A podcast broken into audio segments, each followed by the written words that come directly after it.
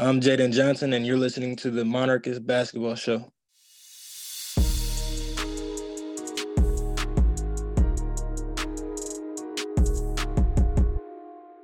I'm Aaron. And I'm Mike. And you're listening to the Monarchist Basketball Show. What a way to head into the conference tournament.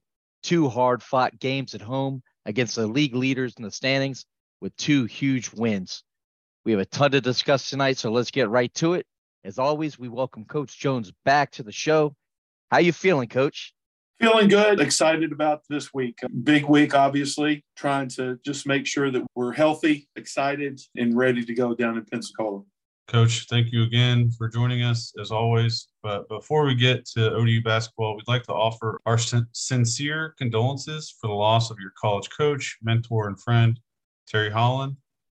Is there a memory or thought on Coach Holland you would like to share with us and the rest of Monarch Nation? Thank you, first of all. I appreciate it. It's a sad day for a lot of us that had the opportunity to know and to work with and play for Coach Holland. But he's been struggling for a while, so I know he's in a better place and where there's no sickness or illness or anything. So my prayers and thoughts are obviously with him, with Ann, his wife, and Kate, and Michael, his daughters. He just, he's different than a lot of big-time college coaches that you think of in the past or currently. He was very unassuming. He was extremely humble, really a smart individual, sometimes to his death. But I was very fortunate, and I'm grateful to have played for him and the opportunities that he provided for me to get into this profession. Had it not been for him, who knows whether I would have ever gotten into coaching, and certainly would I be coaching for forty. But a very special person who impacted a lot of lives and had great respect from everyone that uh, that came into contact with him. Thanks for sharing that, Coach. All right, so we're going to have D'Angelo on the next segment of the show. Obviously, this is the second season as a Monarch. Could you talk with Monarch Nation a little bit about D'Lo, his game, and how his game is evolving as he continues to play in the program? D'Angelo is a smaller off guard, and he's competitive. He's an aggressive player. At times has really given us a good defensive lift. He's willing to get out there and really work at the defensive end and, and compete. At times, I think back to the game against Louisiana, our second conference game after we had performed poorly against Arkansas State in, in the Thursday game. And D'Angelo came in off the bench and knocked down several big shots for us. And that was huge in, in beating Louisiana. I think the big thing for D'Angelo going forward is figuring out how he can get that shot to, to go down. We know he's going to work hard defensively. He's going to play good team basketball. But for us and for him to be successful, it, he really needs to figure out how to be more consistent with his jump shot. All right, Coach. So earlier today, the Sun Belt announced their awards for this basketball season. And Chauncey was named to the third team All Sun Belt. We'd like to congratulate Chauncey on this well-earned recognition, and we'd like to get your thoughts on it. I'm happy for Chauncey. I think it's well-deserved. He's had a really good season, and obviously we're, we're hoping for that there's more in store. I am a little bit surprised. I would have thought that maybe Makai, given his double-doubles, his rebounding totals, and the fact that he's such an outstanding defender, but these things oftentimes don't go the way you think that they would, but maybe that'll serve as a motivator for Makai. But I, it, it, if I could vote for our own guys, Makai would definitely be. I could see us having two guys potentially on the third team. And I know Mike and I were talking before. Uh, we don't see an all-freshman team, but if there were, we certainly would be voting for Bryce on that. But the second half of the season, he's really stepped up for you guys. Yeah, I think he certainly would have had an opportunity to be recognized if they did have an all-freshman team. But uh, again, I'm not sure. I mean, those individual awards are always nice if your guys can get them. But all of our guys that would have been in contention, I think they're not concerned about that kind of thing. I think it they would be appreciative if they were recognized, but they're not going to bed every night worrying about that. So I think that says something about their, their commitment to the team and where their focus is. Yeah, that one thing that's been very consistent when we've talked to the players is their message and their goals have been much more team-oriented than, than individual-oriented. So that's always nice to hear. So you guys have dealt with a ton of injuries and ailments throughout the season. How's the team feeling as you guys prepare for the conference tournament here on Thursday? I don't want to jinx this, but I think everybody's looking good. Chauncey's ankle continues even as well as he played over the weekend. still some soreness and some swelling, some stiffness, but he played through that. The normal bumps and bruises. Makai's knee, knock on wood, has continued just being solid. It gets stiff at times. And the minute and a half, I think, that he was out of the game, he stood. He didn't actually sit down. And everybody else seems to be doing well. So we've got a couple days up to go through with without any injuries before Thursday's game. All right, Coach. So now to recapping last week. Two games, two big wins over teams leading the conference. First, Southern Miss, a game many fans felt like you were playing five on eight, but the defensive rotations and ball movement were fantastic. Makai gets another double and scores twenty. Chauncey comes through with a balanced game with sixteen points, five assists, and six boards. And DeRico comes in big on the boards with eleven, and he adds in nine points. On Friday, the ball movement continues to be a factor. Defense remains great with timely switches to not make anything easy for Marshall. Chauncey scores twenty-three. Tyreek adds thirteen. Makai scores nine and grabs a huge thirteen boards. Two great team efforts, two big wins, and two of the most complete efforts we have seen all season. What are your thoughts on the week? It was a good week. I think you summed it up pretty well. Team effort, a lot of different players contributing. You mentioned DeRico, and Faison had his moments, really battling on the glass, on the offensive boards in particular. Charles Smith came in and didn't play a ton of minutes, but when he was in there, he was able to provide a spark. And again, Makai, I thought, did a terrific job defensively in the, the first game against Pinckney, who's a really underrated player with Crowley. And Hase, they're the ones that everybody talks about for Southern Miss. But Crowley very quietly got got the third team nod for all conference. And I thought Makai battled him head-to-head really well. And then he guarded Kinsey, which is one of the toughest guards, I think, it's toughest defensive assignments, I think, that exists in the Sun Belt. And while Kinsey had a good game, he didn't go off. He didn't go off for thirty-something the way he did against James Madison. And you mentioned the switches. That's something that we don't do a ton. But we felt like in that game, trying to switch and keep Kinsey and Taylor in particular out of the lane. And they both scored twenty. But what didn't happen was force rotation so that other guys would get looks. I don't think it was an accident that the Kerfman, uh, I think he was one for one for whatever it was. And he just didn't get the great looks. And at least in part, I think, because we did switch certain situations. All right, Coach, I just want to follow up on Mike mentioning that a lot of folks felt that you were playing five on eight. So in the stands and on social media, Mike and I have gotten this question a number of times. It said, why on a couple of those out of bounds calls of balls that appeared to go off of an opposing player's foot that looked very apparent and showed on the video board, folks ask what can be reviewed and what can't be reviewed? Like what goes into that when there's a very, seems to be an obvious call? That was an obvious one, but they it wasn't in the final two minutes of the game. Had it been in the final two minutes, they can review the out of bounds, but they limit the time that those situations it can be reviewed because the game would just drag on forever. I mean, you'd be checking every out of bounds call. And to to his credit, the official apologized afterwards, and he knew he missed it. He said he missed it, but what he had was that it was off of us, and neither of his colleagues were able to see it. So he went with the only thing that he knew. But he fessed up. He said, I missed it. My bad. Another thing that uh, we've noticed throughout conference play, but especially last week, free throws were key. You shoot almost seventy-nine percent against Southern Miss and seventy-eight percent against Marshall.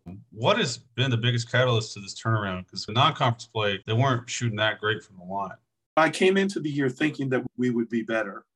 Um, and we were for a little bit, and then we weren't. At that time, we were trying to be creative and proactive and doing free throw competitions and playing some free throw games and different stuff. And ultimately, we stopped with all that because while it can be good, there have been some teams that have responded to that. I think what was happening is we were highlighting in our guys' minds the importance of free throws. And we all know it's important, but I think they were thinking about it too much. And so we've gone to a much more relaxed, they still shoot a lot of free throws, but we're much more relaxed atmosphere shooting the free throws just so that they understand it's, it's like any, it's like every day. And we've been fortunate. And that doesn't mean that we're always going to shoot them that way, but the guys have responded to that. Our big guys, Faison and, and DeRico, when the perimeter players are doing some stuff towards the end of practice in position offense, those guys are shooting free throws. Rico has taken it to heart, and when he's got some time, he takes the initiative and he gets to the free throw line, and we've seen the benefits and the improvement there. Guys like Tyreek, Tyreek doesn't have a great free throw percentage, but he's a capable free throw shooter. Obviously, Bryce, Emo, Chauncey, Makai, it's just it's a matter of getting to the line and feeling confident. And if the free throws go down, it always seems to me, if the free throws go down early in the game, that takes some of the pressure off late, late, later. If the first guy misses one or misses a couple, then that puts pressure on the second guy. And it, it seems like it, it's a chain reaction. But uh, at least so far, keep our fingers crossed. We've done a much better job in conference play at the free throw. All right, so this week is the conference tournament.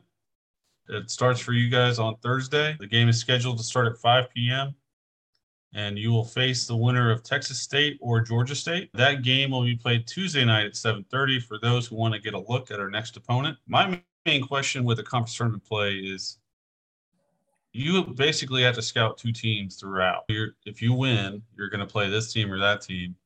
How do you manage that with so little time between games to prepare? Say, for instance, today we practiced and we incorporated some Georgia State stuff, some Texas State stuff. And I think that's important. The fact that we've played Georgia State twice and they're not as complicated offensively. Texas State does a little bit more in terms of patterns. So we were probably more Texas State heavy, but we had a good flavor of both. And the big thing in tournament basketball, though, is you want to be ready. You want to be prepared. You want to watch the film. You want to have the walkthroughs and understand situational basketball, but you want to be playing well. I think that's the big thing, is coming out, being aggressive, not worrying, not thinking too much, and coming out and playing with confidence, playing with aggression, and uh, just playing well. I think that's more important than a scouting report on any specific opponent. All right, Coach, we have a couple fan-submitted questions. We've answered some of them already, but one that was submitted was, what will be the reason we win the Sun Belt tournament? I would say, I'm thinking of a lot of different things. We've been in a lot of close games, and we're not afraid of the close games. We're not going to panic. Remember, we've learned how to grind. We've learned how to play possession by possession. All right, so this isn't submitted, but I kind of got the idea from the message board. There's a couple guys that have their own superstitions during this fantastic run of basketball you guys have had the past couple weeks, and I won't get into the details of it because it's pretty silly, but as long as we're winning, you got to keep them up, right? So that made me wonder, do you have any superstitions or pregame routines of your own? No, decided very early on in my coaching career that I wasn't going to be handcuffed to any superstition. And we talked about Coach Holland earlier. That is because Coach Holland was so superstitious. He had the same piece of gum. He tapped on the wall and threw the paper away in the same trash can. If we won a game on the road and we came back, whatever route we took, we would use that same route. Just so, so many different, and that's got to be so tiring. And as I said, very early on, I made sure if it looked like there was a pattern developing, I intentionally broke it. Now, I do have certain time I want to leave the house, but that's not a superstition. That's just the routine to be in. We do this at such and such a time. The players are all out on the court at sixty minutes. We come in at forty-two. I go into the locker room with players at thirty-two. Yeah, those kind of things. That's just our schedule. But as far as a superstition or anything, None, none for me. I know I don't know with the players or other people, but I, like I said, I very intentionally have avoided those throughout my career. As for the players, I feel like I dropped the ball not asking this question all season long, because now I want to know all of their superstitions, who has them, who doesn't. But I dropped the ball there. Aaron, you had a thought? No, I was just going to ask Coach if so you decided very early on that you were not going to allow that into your routine. Is that something that you and your staff talk to the players about, or you just kind of let them do their own thing and if they got them? Yeah, I think that's an individual decision for all of them. I mean, my assistant coaches, for that matter, may have some that I'm not aware of, but yeah. All right, Coach. That wraps up our questioning for tonight. Do you have any parting words for the fans ahead of this tournament? Well, the big thing is just saying thank you for they, they've been fantastic all year long. And we talk about the team kind of finishing strong. Gosh, what our fans did Wednesday and Friday was awesome. Clearly the best attendance all year in the Sun Belt. Our fans just show up and support us, and we're so appreciative. It was a lot of fun this week, and hopefully we can go down to Pensacola and get a win on Thursday and see if we can make some noise. I will add that both of those games last week were two of the funnest games I've been at in Chartway or the TED in a long time. So thank you and the players for giving that to us, because that was a ton of fun. Yeah, my voice suffered a little bit. I'm glad that we were not doing a podcast the next day. But not only was it fun during the game, but it was a great and fun atmosphere afterwards of folks sticking around Chartway, going into the blue room. And we know that y'all were celebrating or being happy in the locker room and in your own way, but we were as well celebrating with each other. So we look to be celebrating some more this week. That would be awesome. That would be terrific. All right. Thank you again for joining us, Coach. Have a safe trip to Pensacola. Best of luck. Go Monarchs. Go Monarchs. Thank you, guys. I appreciate it. And we'll try to make everybody proud. Thanks, Coach. Safe travels. All right, we'll head down tomorrow afternoon.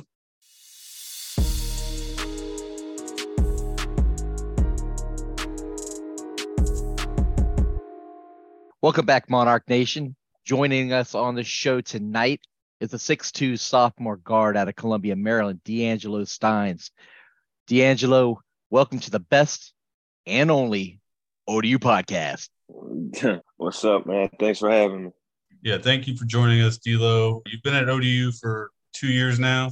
How's Norfolk treating you? Man, Norfolk is treating me good. Not too far from home. A good feel. It's a lot slower paced than home, but I like it. All right, D'Lo. So coming from Mount Saint Joseph's and playing A A U for Mid-Atlantic Select, talk to us a little bit about your recruitment and how you decided to become a Monarch. Man, my recruitment might be – this might be the weirdest thing you hear. Going into my – well, at the end of my junior year, I had no offers. We started conference tournament. It was the B C L tournament. We had a home game. We had some really good guys that year. I was probably the second or third option behind two seniors. They both were off that night, and I had a really good game, and Howard was there. They offered me on the spot that night at like midnight. That was the first one. And then after that, it kind of started to what I thought was taking off. I started hearing from a lot of mid-majors around the area. I started hearing from some high majors as well. Everybody reaching out telling me they would be at the first session of summer coming to see me play. So I'm feeling good. When at a time when I was probably discouraged, then COVID happened, no A A U season. As soon as that happened in around March, my phone was empty. All I had was the one offer from Howard, and Loyola, Maryland was talking to me, but that was pretty much it. I actually didn't know, because most of your looks come from A A U nowadays. Not too many people can get around to the high school game. So I really was, I remember talking to my mom one day, and I was like, I don't know, we might gotta do another year. Like, I might have to go prep. I didn't want to go JUCO and waste the year, but I was contemplating going prep after my senior year just to get the most exposure possible. But by the grace of God and the connections that, like you said, I got from Mount Saint Joe, Mid-Atlantic, Coach Klatchy, and my, what was going to be my A A U coach, Lee, they both were constantly sending my film out, reaching out to people. I got a couple schools. I think I ended off with about five offers, but O D U was the last one. I didn't get that till like July. I remember I was out one day, and I got a call from Coach Jones, and it kind of was like, I was confused, because most people, you hear from the assistant first. But I got the head coach calling me, first time ever, speaking to the program. So um, I took note of that. And at that point, I probably talked to Coach Jones three, four times a week. I'm talking to him. Crisco called me later that day, and the relationship kind of took off from there. They never told me anything crazy. They didn't sell me no dream. They told me the one thing that I wanted to hear, that I would be able to play off the ball. A lot of people has, couldn't confirm that for me because of my size. six two, most people P G, but they told me I would be able to come here and play off the ball. And, yeah, relationship just got bigger. And I actually had my quote-unquote official visit. On, on a FaceTime call, Coach Jones and Crisco were going around on a golf cart. It was pretty funny to see, like, because I'm they got the camera flip driving around campus. It looks like I'm there, but I'm sitting in my living room with my mom. After that, we went around. They showed me the facilities and stuff. And Coach Jones propped up the iPad in his office like I was sitting across from him. And that's when he offered me. And I think I actually committed probably three weeks after that. I was – it was late one night, and my high school coach called me, Coach Klatchy, and he was like, where do you want to go to school? I was confused. It's like eleven forty-five. One, I thought something was wrong because he called me that late. And he was like, I remembered you telling me that you were – you liked O D U. And he was like, they just got a guard that committed. I'm like, huh? He was like, yeah, how many spots did they tell you they had? I was like, he said like two or three. I don't remember. He was like, well, if you want to go there, if it's two, it's one left. And I know you're not the only kid that they offer. So I would take heed to that. That guard was Emo. I don't know anything about Emo. He's my best friend now, but I ain't know nothing about him. So the next day, I well, right after that, I called my mom, told her. And the next day, we FaceTimed my trainer, and we went down the list of schools. I weeded out a lot. The well, it was only six at that point. I weeded out three off top, and then it was O D U and Loyola, and I didn't want to be at home, so that's how that happened. Well, Called Coach for, Jones that same day. Thank you for going into that detail there. So you talked about wanting to play off ball and not point guard. Is there a specific reason, or you just prefer playing? Growing up, I was a little guy, really little. I was five, seven going into high school. So I was point I was a point guard by size, but I always liked to score the ball.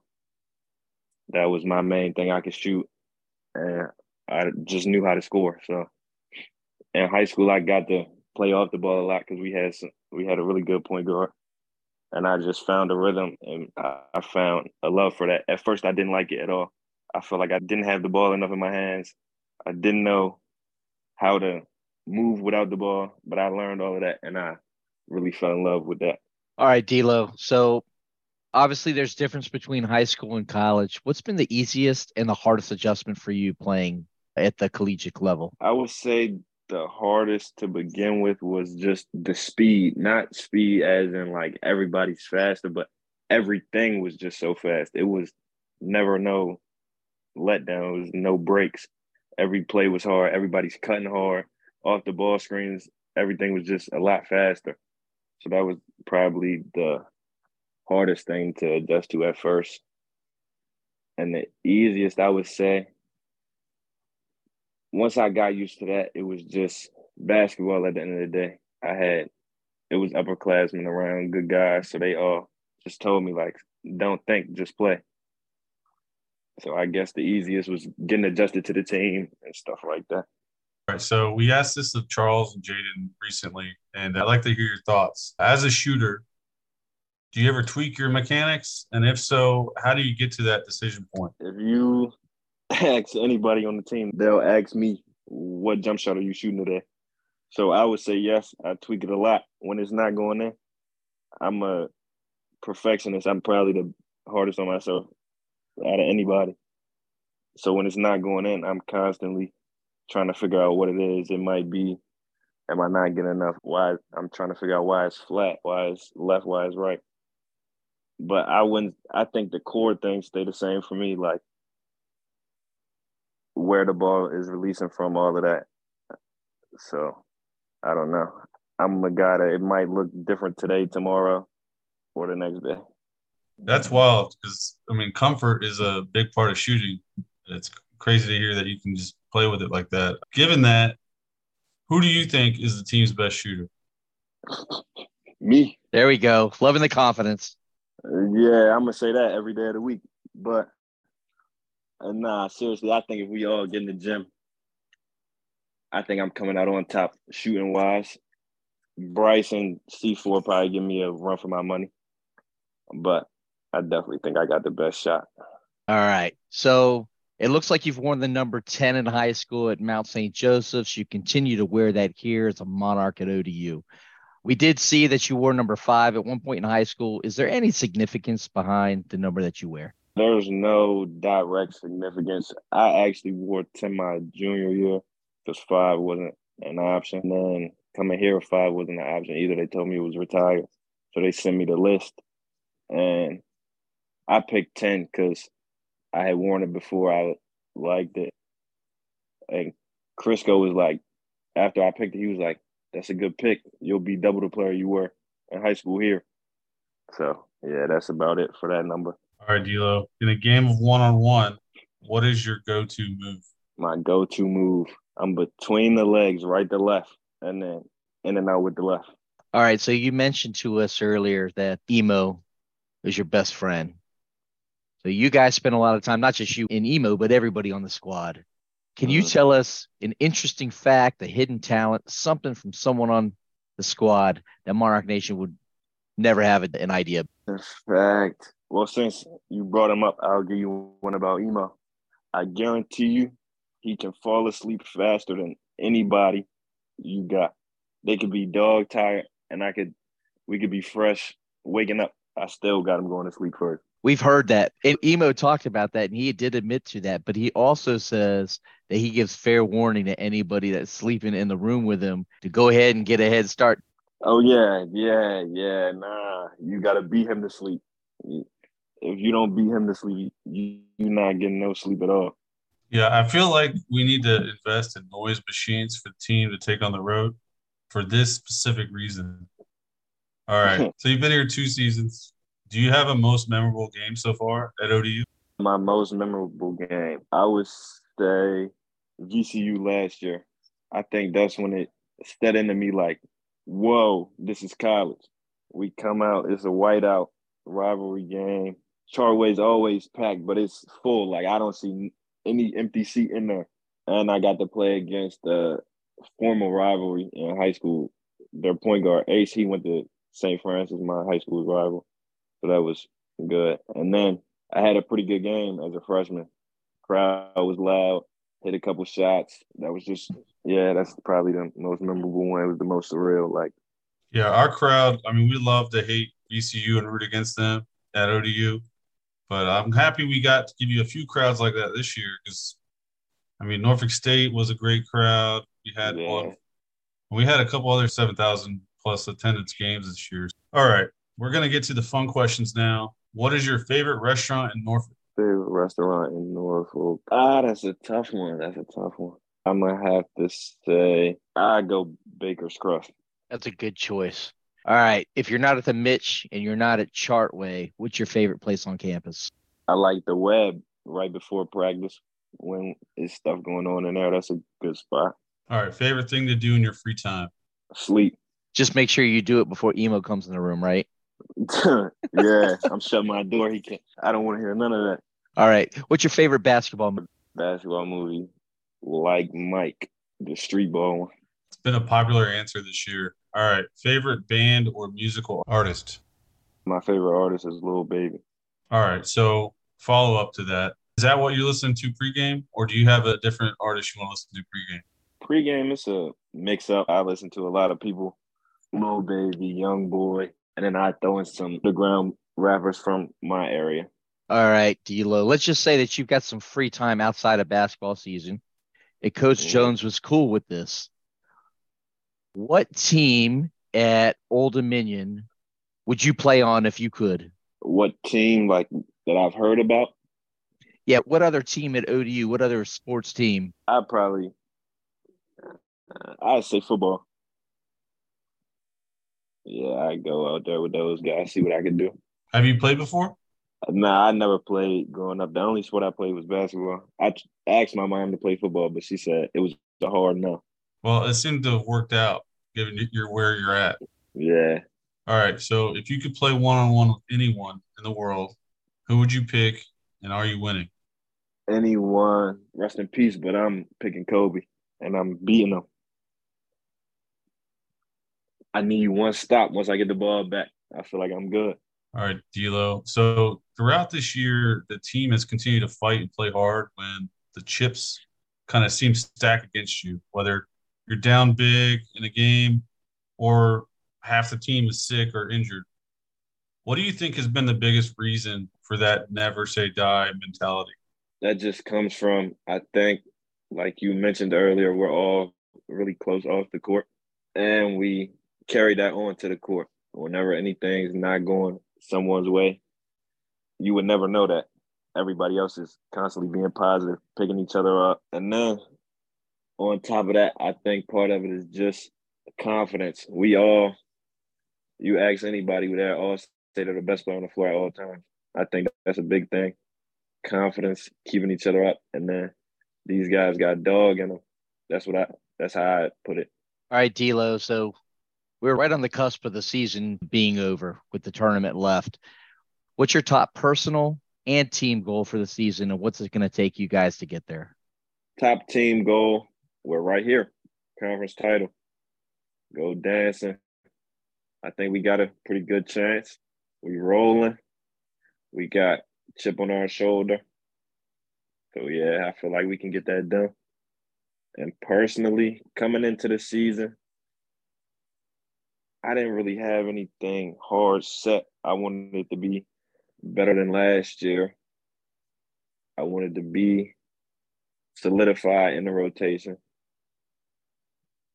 and shoot a pretty good percentage. So I say I did half of that in the rotation pretty well because of the other side of the ball defensively. I haven't shot the ball well all season. It got a little bit better when conference first started, and it dropped again. But that's just the name of the game. We're going to keep – we're going to get through that. So, yeah. All right, D'Lo. So I'm going to ask you one more question, and then we're going to get out of here.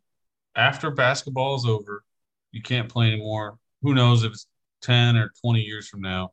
What career do you see yourself in? I see myself – I don't think I can ever get away from basketball. It's all I've known since birth. It's been in my family forever. And after being in college, I never thought I would say this, but I think I would want to coach. At first, I would say I didn't want to say that because I'm not the most patient person. But being here and having the assistance that we've had and Coach Jones, the relationship that I've built with them, I feel like I would want to make that impact in somebody else's life. Well, I know Coach is going to appreciate that. We thank you so much for joining us. We wish you the best of luck in Pensacola, and go Monarchs. Appreciate that, man. Hopefully next time you talk to me, I got some hardware. That sounds good, D'Lo. Best of luck, man. Go Monarchs. Thanks, man.